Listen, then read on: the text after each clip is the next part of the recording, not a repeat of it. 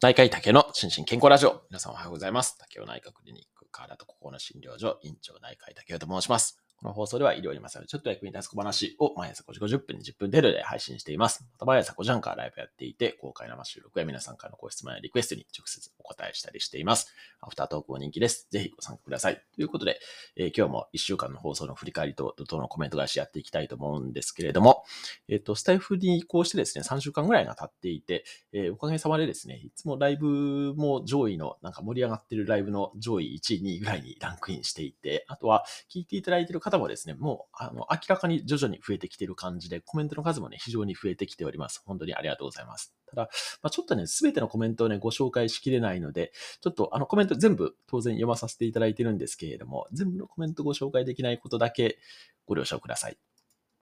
はい。ということで、えー、早速やっていきたいと思いますけれども、えっ、と、今週振り返るのは、えっ、と、この今週の興味津々医療ニュース、無痛分娩中止精神科医インタビュー署名ほかから、えっ、と、コーヒーは慢性腎臓病に良いのか、最新の CKD ガイドライン読み解くまでですね、ここまでの6放送かな。メンバーシップを除くと、はい、をコメントがしていきたいと思います。えっと、まずは今週の興味津々医療ニュースで、無痛分娩中止、判断員のですね、無痛分娩中止と精神科医のインタビュー、あと署名活動の、ニュースですね、などをご紹介させていただいたという、そんな感じですね。えー、っと、コメントがゆかりんりんさん、看護のお仕事さん、丸友さんからいただいております。ありがとうございます。えっと、まずは、ゆかりんりんさん、おはようございます。では、えー、麻酔科少ない問題、えー、コロナ禍で、えー、医師も看護師さんも不足していると知りましたが、麻酔科医も漏れなく少ないのですね。えー、ライブチャットにも少しコメントしましたが、麻酔科医からご自宅の産婦人科を継いだ若先生に二人目の二人目の子、出産前から出産後まで大変お世話になりました。えー、途中錯誤になってしまい、鍼灸療法で錯誤を直していただいたこともありました。その産婦人科、私や弟が生まれた病院でも、今はその産婦人科もなくなってしまい、寂しいですっていうことで、はい、ありがとうございます。そうですね、チャットに書いていただいて、麻酔科医から転校された先生の話を書いていただいてたんですけれども、潰れてしまったってことですかね？廃業になってしまったんですかね？いや、結構ね、やっぱり今、あの、後継問題で、特に開業医さんですね、開業医さんの高齢化って非常に問題になってるんですよね。で、まあ、私もね、ちょっと、今、その世代交代としての、こう、病院に勤務してるんですけれども、やっぱりね、今の開業医のね、確か平均年齢って70代とかそんな感じなんですよね。だから、後継を探すのもね、大変で、あの、病院、クリニックをね、変異されるっていうところもね、本当に少なくないかなというふうに思いますよね。はい。ありがとうございます。はい。えー、っと、続きましてが、看護と、看護、失礼しました。看護のお仕事さんですね。あれ、看護のお仕事さん、非常に多くコメントいただいていて、ちょっと4つコメントいただいているので、そのうち、えっ、ー、と、1つを取り上げさせていただこうと思うんですけれども、あの、身体拘束の話ですね、精神科の。身体拘束の問題提起をするのは理想を語るだけ、押し付けるだけでなく、経過と現状をきちんと把握していただきたいと思いました。どういう立場からものを言うかで文あ文言が変わってくると思いました。対話の中で患者、家族、サポート側にも傷ついてほしくないし、医療者側としても傷つきたくないです。えー、建設的なやりとりで問題提起や解決の糸口を取材で明らかにしていただきたいです。っていうことで、はい。もう全く、もう120%同意ですね。いや、これね、身体拘束ね、あの、誰しもがしようと思ってやってるわけではないですし、あの、まあ、特に透析関連とかでもね、その透析のカテーテルっていうのを入れた治療になるとですね、そのカテーテルを抜いてしまったりするとね、もうものすごいことになってしまうんで、まあその場合にはね、まあ安全を確保するっていう意味合いでね、あの、透析中に身体拘束したりすることもありますし、はい、っていうのはあるんですよね。まあ、ただこの辺ね、まあ、放送の中でも言いましたけれども、まあ、逆にね、精神科の方がね、かなりしっかりしてるんですね。あの、この記事の中にもありましたけれども、精神科以外でね、身体拘束の方が法的にどうなんだみたいな、そんな問題もあるんで、まあちょっとこの辺はね、うん、まあもうちょっとね、本当に書いていただいたように現状を知っていただいた上で、どういう風に対策していくのがいいかみたいなのがね、ちょっと話し合う場みたいなのはね、本当にあっても、あってもいいかなというふうには思いますよね。はい。はい、ありがとうございます。えー、っと、続きましてが、丸友さん。えー、産婦人科の先生は縁の下の力持ちだと思います。えー、患者さんから見えないところで活躍している先生方の話が盛り上がると分かったので、ぜひ他のマイナー化の話題もお願いしますということで、はい、ありがとうございます。これそうですね、なんか、どうかな、ちょっと、音声配信ではなくて YouTube の方にね、なんかマイナー科の先生をお招きしてもいいかなというふうには思いましたね。結構、放送の中でも触れましたけれども、放射線科の先生とかですね、あと病理の先生とかですね、あとは、まあ麻酔科は当然そうですし、あとは、結構ね、集中治療の先生もですね、あの、まあ患者さん、結構鎮静がかかってることもあるんで、あんまりね、特にご家族さんとかね、接する機会あんまりないんじゃないかなっていう気もしたりするんで、ちょっとこれは検討したいと思います。はい。ありがとうございます。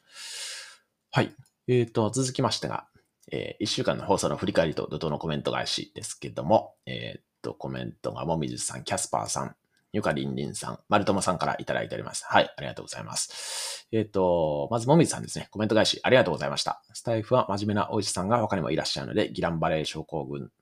はフラット先生にリクエストしてみます。竹内先生も時々真面目です。わらわらっていうことで、はい。私一応真面目が売りなはずなんですけども。はい。で、フラット先生ね、これギランバレーもう、あの、収録し始めてくれてますので、あの、ぜひそちらもね、お聞きいただけたらと思います。あの、プロ解説、プロの脳神経内科医解説ですね。私が解説するのに100倍詳しく解説していただいてますので、ぜひ、あの、聞いていただけたらと思います。はい。えー、っと、続きましてが、キャスパーさんですね。えー、コメント返しありがとうございました。漫画、動物のお医者さんは、シベリアンハスキーのチョビと獣医師を目指すハムテルという学生さんがメインの漫画です。えー、確か獣医学部の様子なんかも書かれていて、あとチョビにもセリフがついていたりと、個人的にはかなり面白くてハマった漫画です。よかったら読んでみてくださいっていうことで、はい、コメントありがとうございます。これ、チョビ、チョビは犬なんですけども喋るんですね。これはちょっと確かに面白そうな感じしますね。ちょっと見てみたいと思います。はい、ありがとうございます。はい。という感じですかね。はい。それでは、えっと、次、あ、次はですね、メンバーシップですね。えっと、メンバーシップ、今、密かにやっていること、夏休みの予定っていうことで、これはちょっとね、あの、はい、話す内容をリクエストを取らせていただいて、えっと、その上位2つをお話しさせていただいたっていう、そんな回ですね。まあ、またこれちょっと明日コメント返したいと思います。はい。えっと、続きましてが、あ、これしかもあれですね、 Voicy と違って、ちょっとナンバリングを損ねてるんで、日付もナンバーもわからないっていうことになると、ちょっとあれですね、これちょっとまたナンバー検討したいと思います。はい。えっ、と、医師国家試験にチャレンジ、えー、希死念慮のある患者さんへの対応ということで、えっ、と、まあ、長らくいろんな職種の国家試験、医療系の国家試験をやってきましたけれども、やっぱりね、医師国家試験が一番僕としては扱いやすいし、あの、勉強になるかなというふうに思って、まあ、その中でも今回は騎士燃料ですね。まあ、死にたいって言われた時にどういうふうに対応しますかっていうような、そんな、えー、はい、あの、告知を取り上げさせていただいた回ですね。えっと、コメントがゆかりんりんさん、もみじさん、ゆみさん、まるとまさん、看護のお仕事さんからいただいております。はい、ありがとうございます。えー、っと、まずはゆかりんりんさん、おはようございます。ダワン。えー、帰ってきたぞ、帰ってきたぞ、医師国家試験にチャレンジ。はい、帰ってきました。えっ、ー、と、ようこそ緩和ケアの森から大竹洋一大先生のご著書。えー、今回のチャレンジは、医師の話し方、トーン、聞く力などの技術が必要ですね。よりそういう方を間違えたら、かえって患者さんを辛い状況、えー、辛い状態にしてしまいますもんね。緩和ケアの森で当事者である患者さんの家族も勉強していきたいですよねっていうことでコメントいただいてます。ありがとうございます。いや、本当にそうなんですね。だから、まあ、ちょっとね、これ、えっと、その次かな、メラビアンの法則ともちょっと関連しますけれども、まあ、その、やっぱりコミュニケーションってね、その、どういうふうな対応をするかとかだけではなくて、やっぱりその人の、おまあ、治療的事故ってね、心療内科的には言いますけれども、人となりとかですね、あとはノンバーバルコミュニケーションとかね、その辺も非常に重要ではあるんで、まあ、これはね、まあ、正解された方はね、てか、ほとんど全員、全員正解だったかなとは思うんですけども、ただ実際の現場でね、どういう風にやっていくかっていうのはね、ちょっと難しいと思いますよね。はい。はい、ありがとうございます。えっ、ー、と、続きましてが、ももいさん。えー、アーカイブ拝聴人の死に直面したときは、初めはあたふたしちゃいましたが、何度か経験を重ねると麻痺してきています。えー、人はいつかいつかは死ぬので、ただ、その時どう死ぬか、ACP、アドバンスケアプランニングですね、もいつ、どこで気持ちが変わってしまうか、えー、その時にならないとわからないです。ただ、その時、医療者との信頼関係が持てて、意思疎通ができていることを願いたいです。各国社ありがとうございましたっていうことで、はい、ありがとうございます。いや、そうなんですね。もう、人はね、まあ、必ず亡くなりますからね。あの、私は見取りはね、もう何百件とかやってますけども、あの、本当にね、まあ、いろんな亡くなり方がありますし、まあ、自分もいつか亡くなるんで、まあ、もしかしたら、ね、今日なんかしね、死ぬようなことになるかもしれないんで、やっぱりね、まあ ACP、アドバンスケアプランニングの重要性っていつも言ってますけども、まあ、その時々でね、えー、まあ、考える機会があるのはね、非常に大事だろうな、というふうには思いますよね。はい。ありがとうございます。えー、っと、続きましてが、ゆめさんですね。えー、医師としての対応、医師の対応として正しい回答は患者側にとってはどうなんだろうとふと思いました。えー、個人的にはこの回答のような質問を受けるのは苦手かなと思いました。えー、何も聞かないで言わないで欲しいかな。でも、その状況にならないとわからないですけど、対応が難しい状況ですねっていうことで。はい。いや、全くおっしゃる通りありがとうございます。そうなんですね。これね、えっと、実は沈黙っていうコミュニケーションもあって、まあ私ね、いつも言ってるように、ちょっとそのコミュニケーションね、緩和ケアの研修会をの担当することが非常に多くてですね、で、その中で、あの、いろんなね、こうスキルのちょなんていうか、チェックリストみたいなのがあるんですけれども、その中にね、一つ沈黙っていうのもあるんですね。ただ沈黙はね、まあ、まあ、コミュニケーションスキルとしてはね、非常に難しくって、あの、間の悪い沈黙もあるじゃないですか。なんで、まあ、ここら辺ね、どこら辺までこう、沈黙スキルを使うかとかですね、あとは、誰が話し始めるかみたいなね、えっ、ー、と、まあ、私の、えっ、と、診療内科の指導医とかね、沈黙をブレイクするなっていうので、必ずね、換算、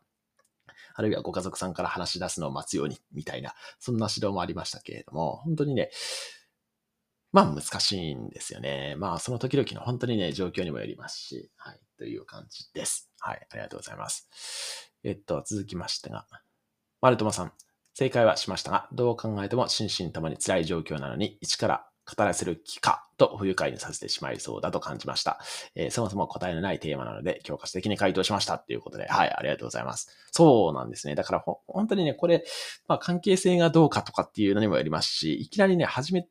まあ、初めましての患者さんにね、あ初めましてのドクターにね、いきなりその死にたい気持ちを言うかどうかっていうところもありますけれども、やっぱりね、本当に関係性がどうかっていうのはすごい大事と思いますよね。はい。ありがとうございます。えっ、ー、と、最後、看護のお仕事さんですね。えー、現場でも、現場でのコミュニケーションは個別性が高いので難しいですよね。一般的な正解がその人への対応で正解とはならないこともあるという、理解したいと思っていること、サポートができたらいいと思っていることが伝えられるようにコミュニケーションをとっています。えー、漢方の話ぜひお聞きしたいです。ツイッターのレジュメも拝見しました。聞いている中で質問が出てくるかもです。楽しみにしております。ということで、はい、ありがとうございます。はい。ちょっと後半、あの、漢方は、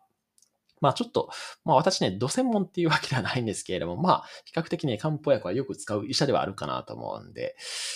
まあちょっと、あの、なんかシリーズものでやっていこうかなというふうに思ってます。まあ、できれば来週から始めたいなというふうに思ってますけれども、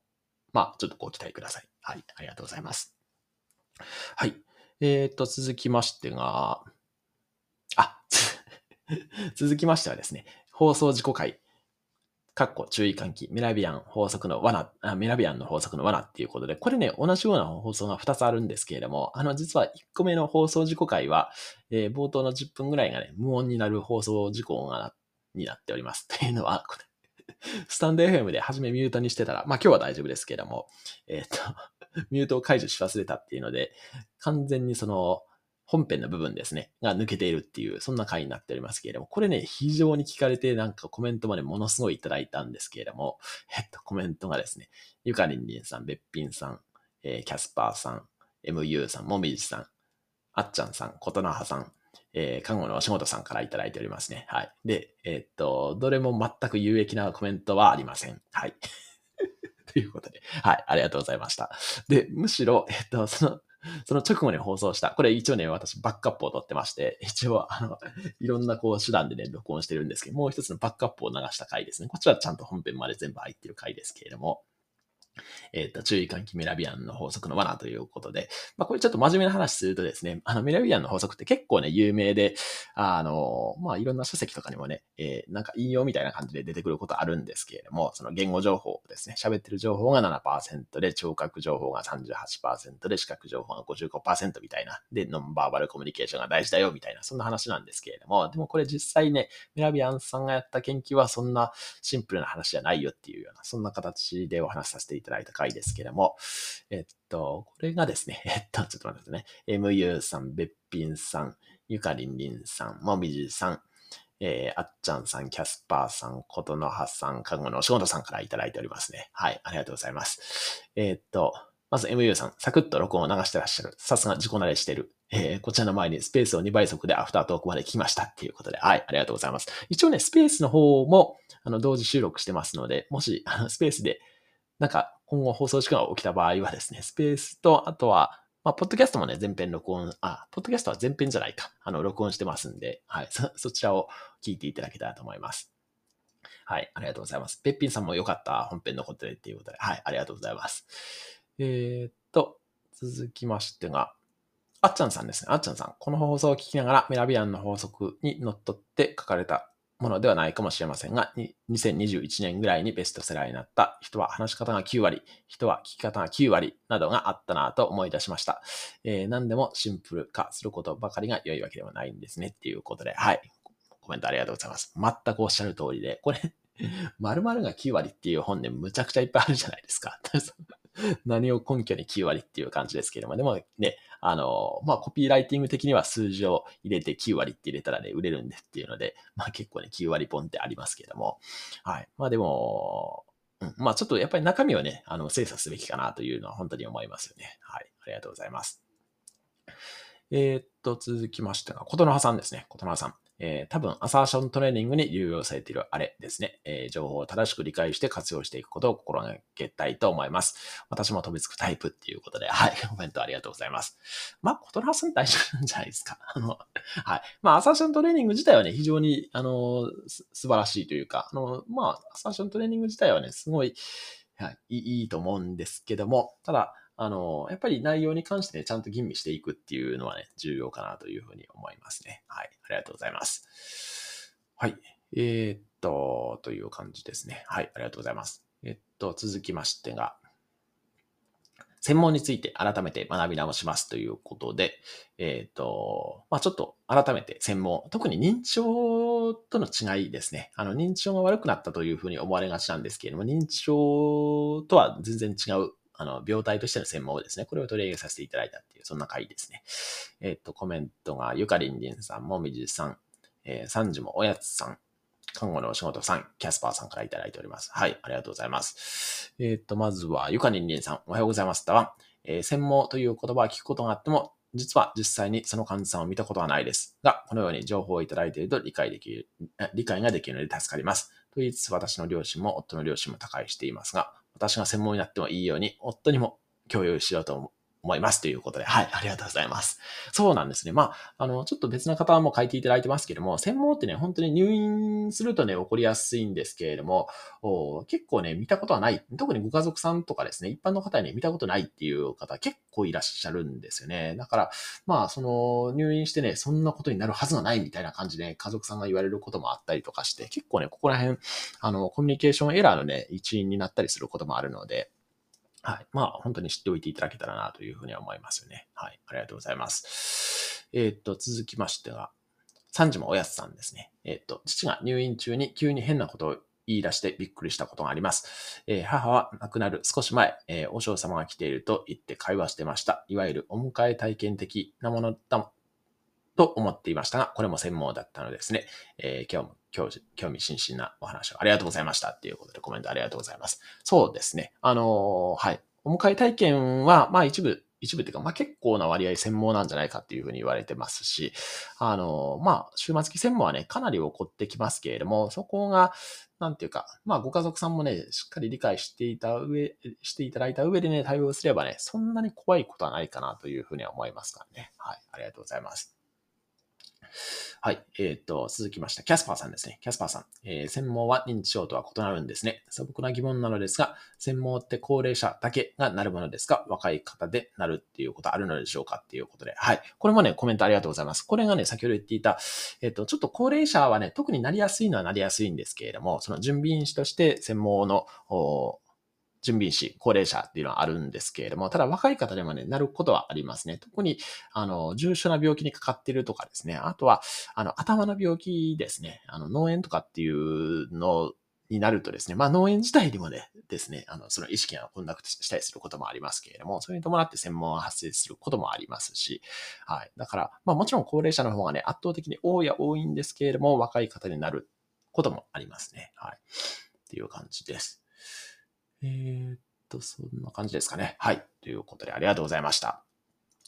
えー、っと、では最後ですね。最後。えー、っと、コーヒーは慢性腎臓病に良いのか、最新の CKD ガイドライン読み解くということで、えっ、ー、と、先月ですね、えー、出たばっかりの CKD 診療ガイドライン2023の中にですね、あの、コーヒーの話題が出てきたんで、ちょっとそれを元にですね、コーヒーは慢性腎臓病に良いのかっていう研究論文ですね、これを元にご紹介させていただいた、お話させていただいた回ですね。えっ、ー、と、コメントが、えー、ゆかりんりんさん、もみじさん、ラグビー先生、看護のお仕事さん、キャスパーさんからいただいておりますね。ありがとうございます。えっ、ー、と、まずは、もみじさんですね。もみじさん、えー、今朝がコーヒーの論文とは、お聞きしながら、どこかで読んだ論文だな、と、いや、もう記憶が定かでないけど、コーヒーのクロロゲン酸の論文を、〇〇平さんまあ、これはですね、翔平さんですね、にお伝えしたことはあったな。えー、CKD のガイドラインに、えー、一つの食品に、えー、焦点を当てた論文を紹介するのは珍しいです。ただ、コーヒーの研究は癌でも出ているので、1日2杯がいいとか、えー、患者さんからはコーヒーはいいですか？とよく聞かれるので、飲みすぎなければと伝えていますが、コーヒー飲んだから CKD が治るものではないと伝えていますということで、はい。コメントありがとうございます。そうですね。あの、はい。まあ、モインさん、多分、あの、栄養指導とかも関わられてると思うんで、まあ、まあ、患者さんからね、実際聞かれたらどう答えるかっていうのはね、まあ、私とかもね、非常に日々考えているところですけれども、まあ、この研究結果をもとにすると、まあ、コーヒーをね、むちゃくちゃ飲んでる人は別ですけれども、まあ、あの、嗜好品程度に飲んでる分には別に、えっ、ー、と、特に控えたりする必要性はないのかなっていうのは、そんな感じの回答になると僕も思いますよね。はい。ただまあ治るものではないっていうのはね、これは本当にね、まあこれ別にコーヒーに限らずですけれども、なんとかすると CKD、あの慢性腎臓病が治るとかですね、まあ癌が治るとかもそうですけれども、すごい世の中ね、いっぱいありますからね、これは本当に注意が必要かなと思います。はい。えー、っと、続きまして、ラグビー先生、それは知らなんだ。僕、コーヒー好きなんで嬉しいっすっていう、あの、テンションの高いコメントをいただいております。はい、ありがとうございます。はい。あとは、えっ、ー、と、看護のお仕事さんですね。えー、コーヒーは心血管病変のイベント低下の報告もありますよね。えー、飲みすぎは良くないなとか、え飲んで完全に予防するわけではないし、飲んで改善させるわけでもないことには注意が必要ですが、コーヒー大好きな私にとっては嬉しいですっていうことで、はい、ありがとうございます。まあそうですね。だから、まあ本当にね、あの、いつも言ってますけれども、まあコーヒーに限らずね、なんか程度問題がやっぱり大事なんで、